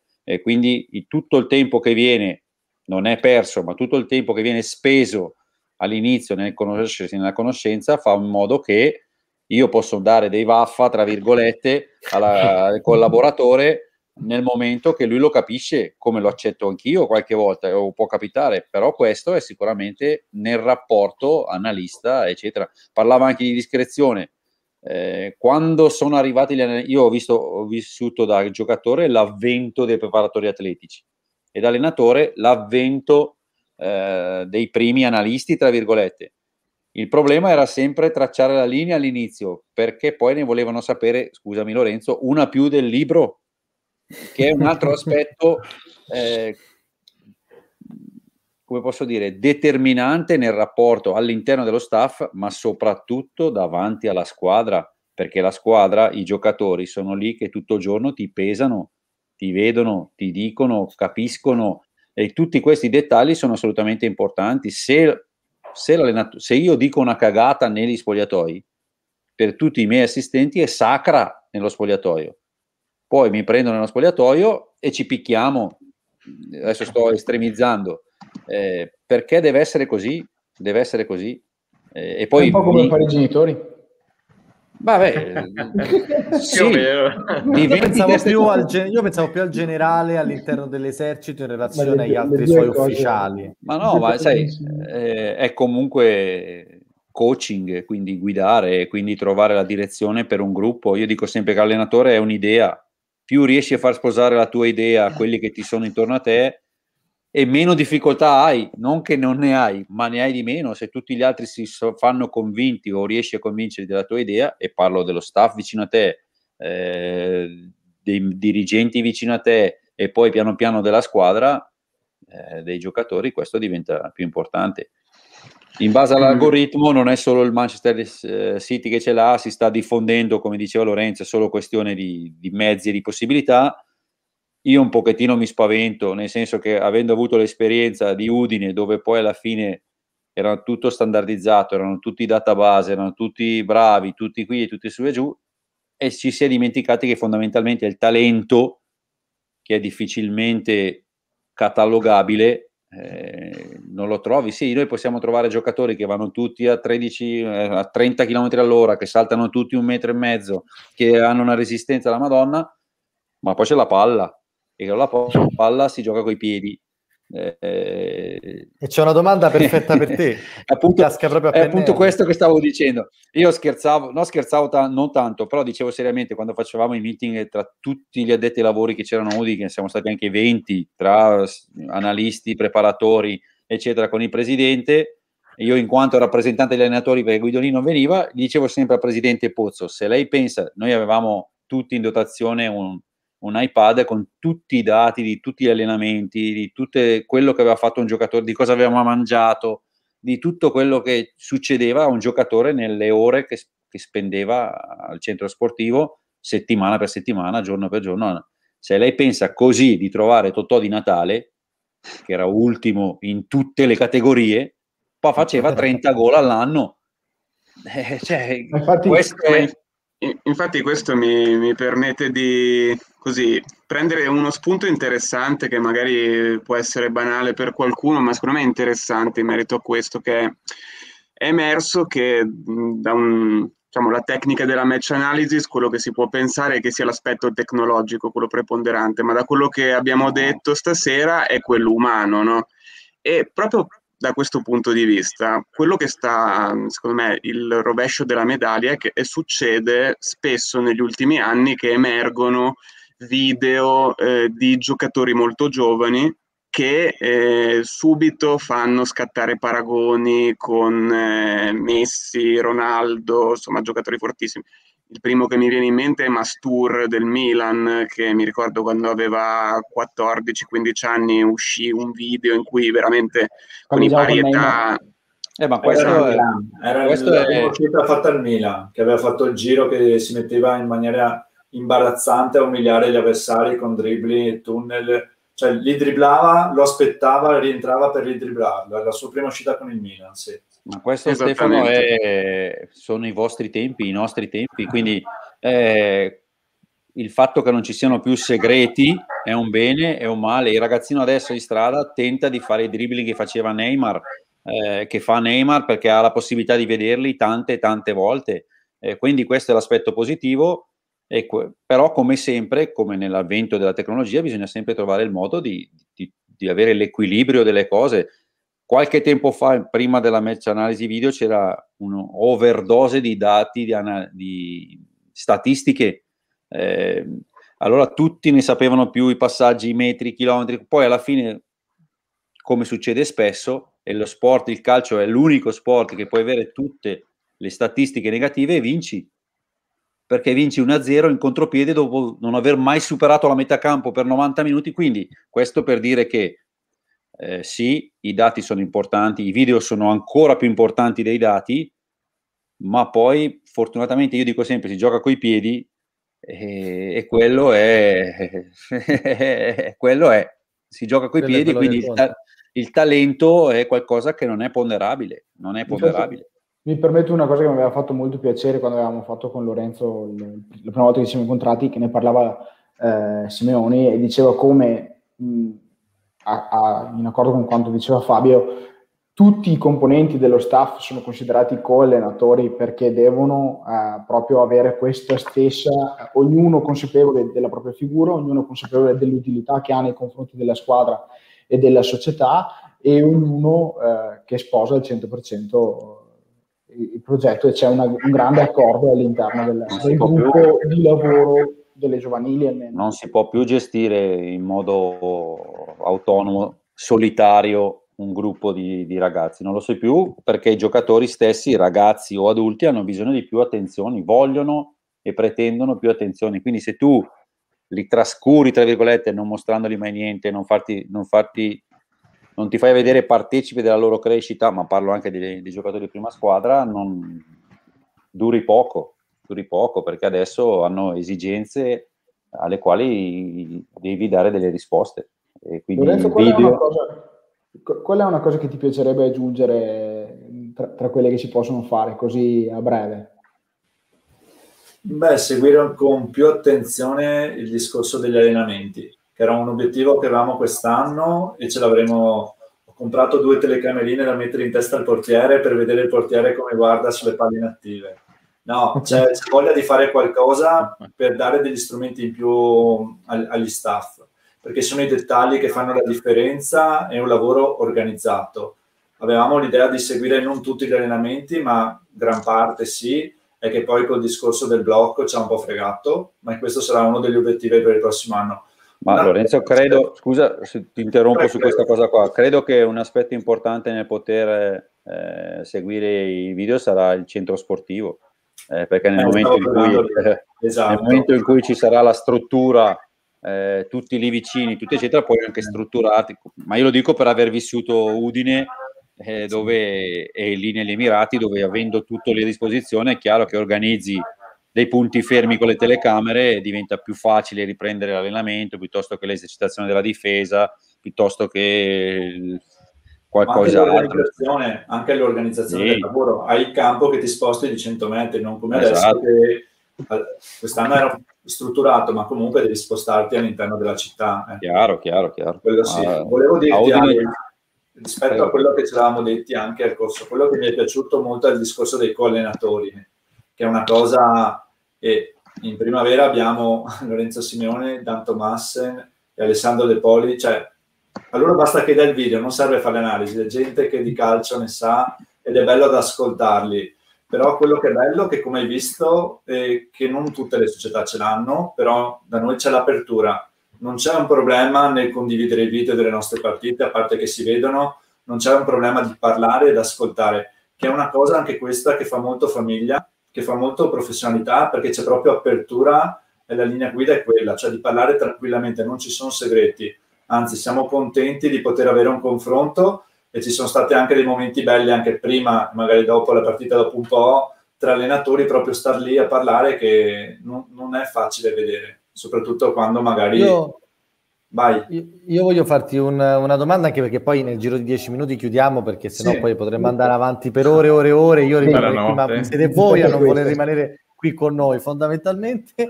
Ehm, volevo chiederti un po', sempre sul lavoro che avete fatto, alla fine, nella stagione 2021, quali sono stati magari gli incrementi che avete notato, se c'è qualcosa che, di cui che ti piacerebbe condividere sul lavoro che avete fatto su, sulla primavera, che chiaramente è stata sì. quella su cui c'è stata la più possibilità di, di starci appresso, e se hai visto che mh, qualcuno ha effettivamente operato una bella evoluzione, so che è difficile parlare di uno piuttosto che un altro, e quindi vedi tu serenamente, eh, anche grazie al lavoro che voi avete portato tutti insieme, a tutto lo staff del settore giovanile e voi proprio di analisi video. Allora, beh, lo sapete che quest'anno era il primo anno in cui si partecipava al campionato Primavera 2. C'erano delle squadre che erano attrezzate da prime squadre per vincere il campionato, e una di queste l'ha vinto, ce n'erano altre che avevano tanta voglia di andare su, per cui c'era anche, avevamo il Parma, avevamo il Brescia, ok? In realtà veramente strutturate per questo.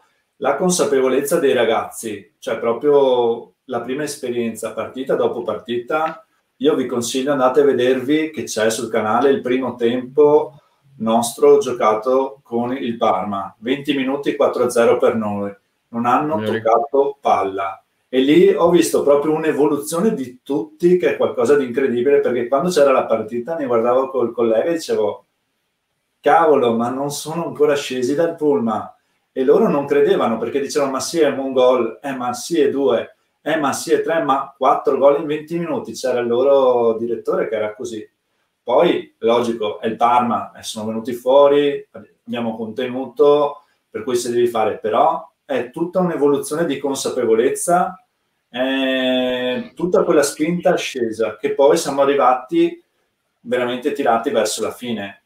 E lì si è vista anche un po' l'esperienza, la prima esperienza, se arrivi mm. fino a fine o dai l'ultimo stacco e fai proprio la stagione perfetta, o può esserci anche un, un, un sali e scendi come magari c'è stata, ma è stato un continuo crescere e consapevolezza di tutti di potersela giocare alla pari con tutti perché anche sì, in casa abbiamo perso 3-0 con il Verona, però se guardi il risultato è 3-0, se vai a vederti la partita ci hanno fatto i complimenti, cioè per cui eh, a questi livelli il giocatore fa la differenza e, e le squadre, le altre, uno, due, tre, quattro giocatori importanti ce li hanno, ma quando ci siamo misurati comunque è stato bello vedere un, una consapevolezza e un crescere proprio da parte di tutti quanti. Sì, noi stiamo senza... visionando molto bene la primavera e sappiamo anche che ci sono dei giocatori, ora senza fare sì. nomi e quant'altro, che probabilmente oltre che ad avere una primavera molto giovane che l'anno prossimo sì. potrà ripresentarsi più o meno quasi dello stesso tipo e fare un altro campionato con l'esperienza maturata dal primo anno che è fondamentale, ma ci sono molti giocatori che già hanno attirato l'interesse di squadre di Serie C per mm. prestiti e questa è una cosa che valorizza decisamente il lavoro che insomma state facendo tutti quanti, tutti quanti insieme, perché poi si parla di Mancini, ma dietro di lui ci stanno altri giocatori che stanno veramente crescendo e lottandosi per ritagliarsi uno spazio nel mondo del calcio come si deve. Sull'Inerani ci teniamo. Abbiamo giocatori se... che abbiamo gli osservatori delle nazionali che vengono a trovarci e ci chiedono materiale. Infatti, se Bellissimo. si vede la lista, c'è sempre almeno uno o due giocatori dell'annata sotto che è convocato quantomeno a fare esperienza, a vivere l'atmosfera della partita. E poi il discorso Covid anche ha permesso a qualcuno di anche debuttare, fare un doppio salto, per cui sì, è molto interessante come prospettiva. E a quello...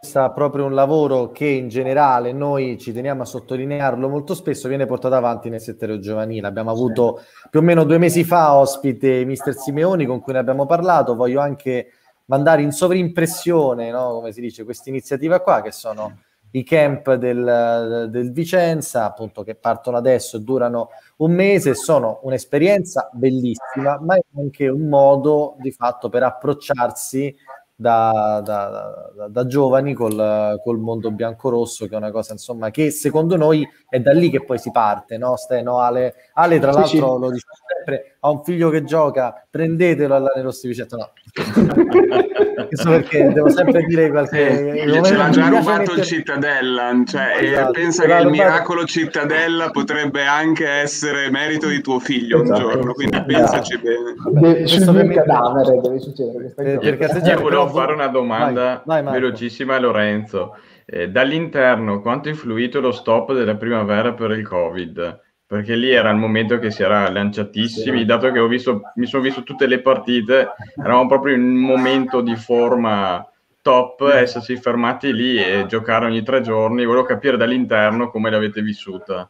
È stato uno sgambetto che è servito però ai ragazzi per fare esperienza e far capire che può succedere, perché può succedere che fai un infortunio dovuto da te, ma dovuto anche dagli altri. È successo questo, quel blocco lì, in quel momento là, ha, ha messo alla prova tutti quanti. Infatti poi siamo ripartiti, ma prima eravamo proprio lanciati. C'era una consapevolezza molto molto forte e una voglia di affrontare subito gli altri. Poi lì c'è stato che più mi sembra 11, cioè molti giocatori proprio sono rimasti bloccati, per cui anche riprendere gli allenamenti in maniera diversa, non tutti insieme, e poi giocare ogni tre giorni, sembrava un mondiale.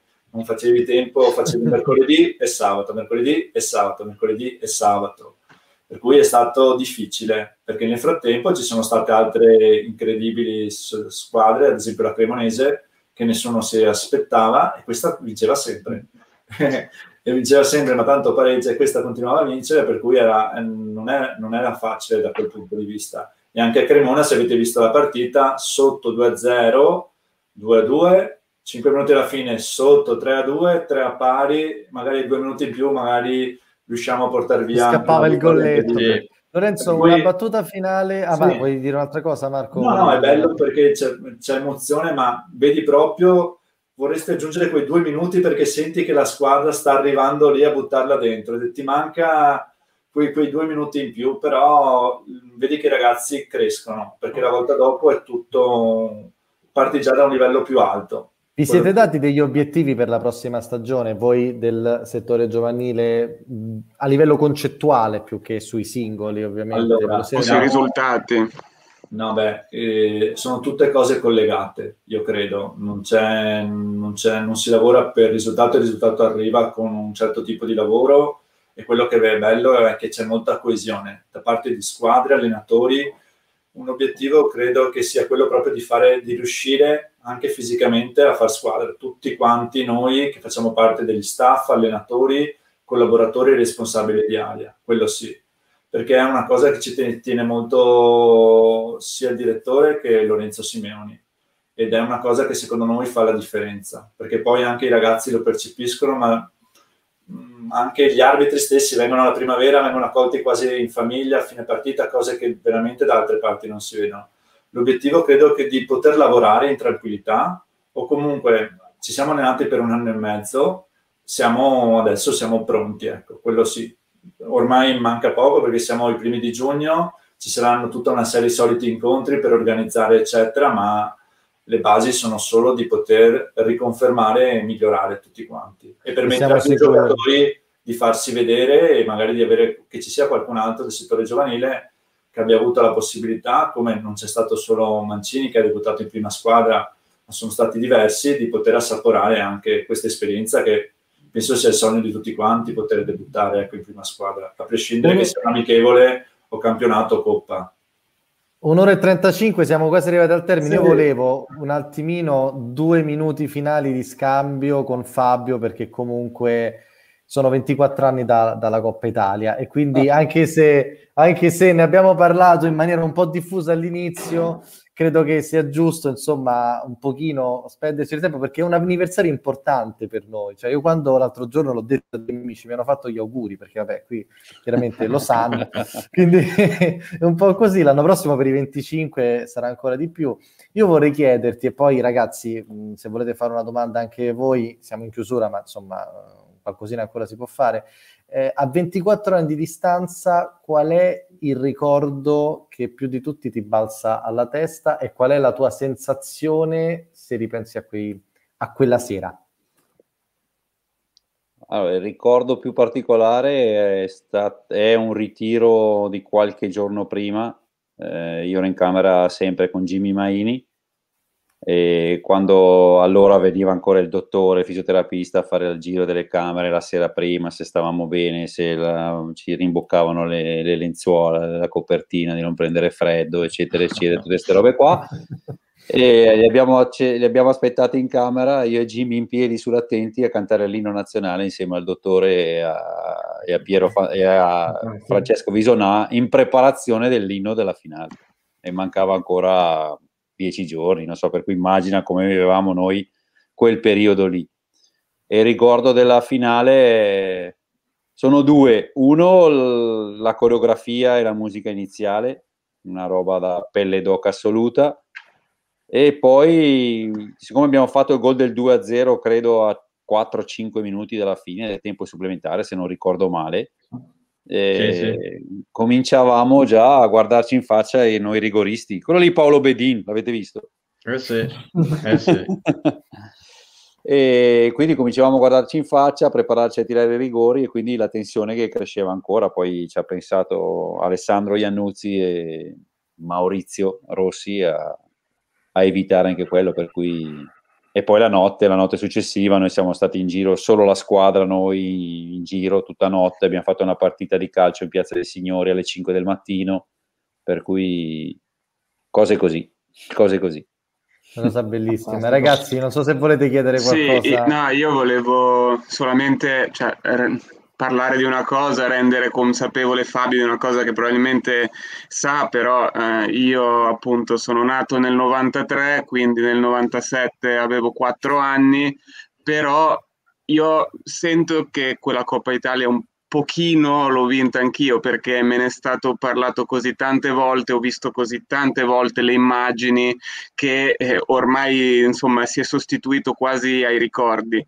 Ecco, so che può sembrare una domanda banale, io spero in una risposta non banale. Eh, come ti fa sentire? Riprendo anche un post che hai fatto qualche tempo fa su Instagram eh, in cui hai scritto eh, quando per il mondo non sei nessuno, per qualcuno sei un eroe. Ecco, come ti fa sentire pensare che ci siano generazioni come la mia che non hanno potuto vederti giocare ma ti conoscono e comunque ti annoverano tra gli idoli e i giocatori che mi, fa, mi hanno fatto e ci hanno fatto sognare retroattivamente? Ma sicuramente è, un, è, una situazione molto bella. Eh, noi abbiamo condiviso tutto quello che abbiamo fatto con la città. Noi squadra vivevamo molto la città eh, uscendo spessissimo tutti insieme, quando dico tutti dico proprio 10, 12, 15 compagni di squadra insieme con fidanzate, amiche, mogli eh, e l'abbione condivisa con tutta la città, sai, noi siamo stati un gruppo particolare perché ha avuto la fortuna di vincere il campionato di C, di vincere il campionato di B, di vincere, il campiona- eh, di vincere la Coppa Italia in, in pochissimi anni e di averlo completamente condiviso, facevamo 18.000 spettatori, poi è stato ridotto la capienza, insomma, eh, tutto questo fatto eh, per la gioia anche di chi veniva a vederci. Il Menti era qualcosa di straordinario, in casa nostra non si vinceva, noi eravamo eh, qualcosa di particolare in casa e fuori e averlo potuto condividere. Io ho visto la provincia quando abbiamo vinto il campionato di Serie B e tornati in Serie A dopo 16 anni, credo, eh, girare la notte e la mattina presto per tutta la provincia e non c'era un terrazzo, una finestra che non avesse fuori un qualcosa di bianco-rosso. Eh, questo è stato sicuramente qualcosa di bello. La frase che tu hai citata l'ho detta perché poco tempo fa, appunto, un amico comune mi ha segnalato che c'è uno di voi malati, come dico sempre io, eh, che voleva incontrarmi, voleva incontrare, sono andato qualche giorno dopo, poi casualmente passavo di fianco a dove questo ragazzo abitava e praticamente mi ha regalato il personaggio del Subbuteo. Subbuteo voi non sapete cos'è perché avete i giochi no, elettronici. No, lo, so, lo, so, lo sappiamo.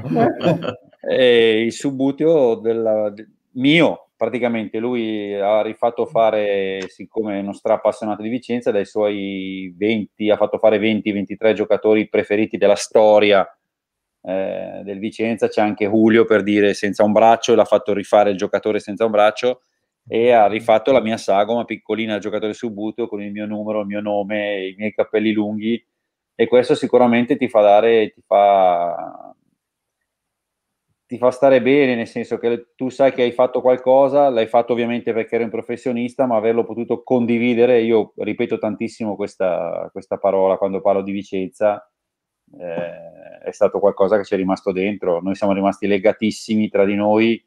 Eh, e soprattutto perché stavamo bene e abbiamo condiviso emozioni importanti. Io mi ricordo, avevo sei anni, quella, la sera della finale, e chiaramente nei supplementari un ragazzino di sei anni... Cioè, va a letto.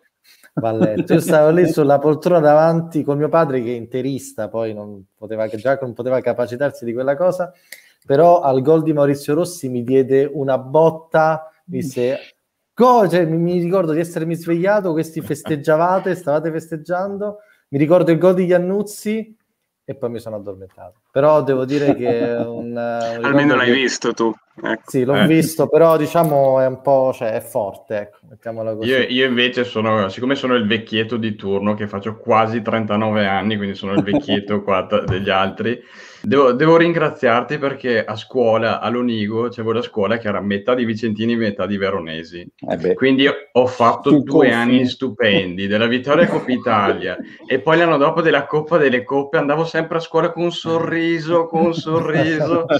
Di qui sfottò, que- sono stati gli anni bellissimi. Poi gli altri vent'anni dopo no, ma insomma diciamo che quei due anni lì... Karma, dovevamo pagare, dovevamo pagare quei due anni. Là, li, li, que- li ho pagati pagati tutti con gli interessi.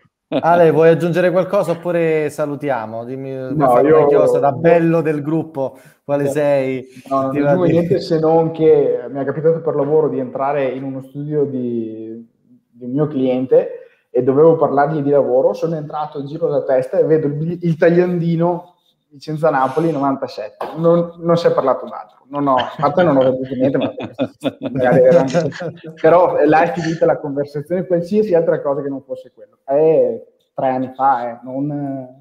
Guarda, ieri sera ero, sono intervenuto in un altro incontro come questo, quello era proprio incentrato sul Vicenza con qualche ultras della mia generazione, un ragazzo che se, è un ragazzo, insomma, non è più un ragazzo perché aveva più o meno la mia età, e quest'anno se fosse stato campionato regolare avrebbe fatto la c- celebrato, come ha detto lui, la cinquecentesima trasferta a seguito del Vicenza.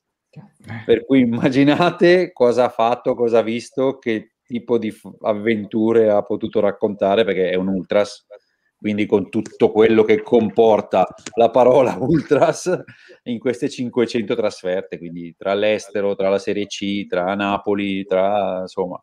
E, e anche lui giustamente dice, sai, è stato, poi più o meno avremo la stessa età, eh, ripeto, aver condiviso, aver avuto la possibilità di condividere queste emozioni qua, credo che abbia dato qualcosa di, di, di unico un po' a tutti. E noi ti vogliamo ringraziare per essere stato con noi questa sera, Fabio, per averle condivise con noi. Voglio ringraziare anche Lorenzo per aver invece condiviso il bellissimo lavoro che il, la Renossi Vicenza sta, sta, portando avanti a livello giovanile e noi ve lo stiamo raccontando un po' pezzo alla volta, ma lo stiamo raccontando. Ringraziamo anche ovviamente la società, la Nerosi Vicenza, per aver permesso a Lorenzo di essere qui con noi stasera a parlarne. Eh, grazie mille ancora Fabio per la Coppa Italia e per tutto quanto. Linea Lane torna giovedì prossimo perché appunto noi andiamo avanti tutta l'estate eh, anche con Alessandro dalla spiaggia e Marco da Dubai dove sicuramente andrà. Eh, Ho già, già prenotato. andremo, faremo dirette per parlare del Vicenza. Qui sotto i nostri, i nostri, contatti perché ci trovate su Facebook, su Instagram, su Twitch, dove piano piano vediamo anche che c'è qualche, qualche pazzo che ci segue anche lì. Grazie ancora a voi, a Lorenzo e a Fabio per, per questa serata e grazie anche a tutti quanti voi che ci seguite. Grazie, grazie a te Giovanni, grazie, grazie a te Giovanni. Grazie a voi.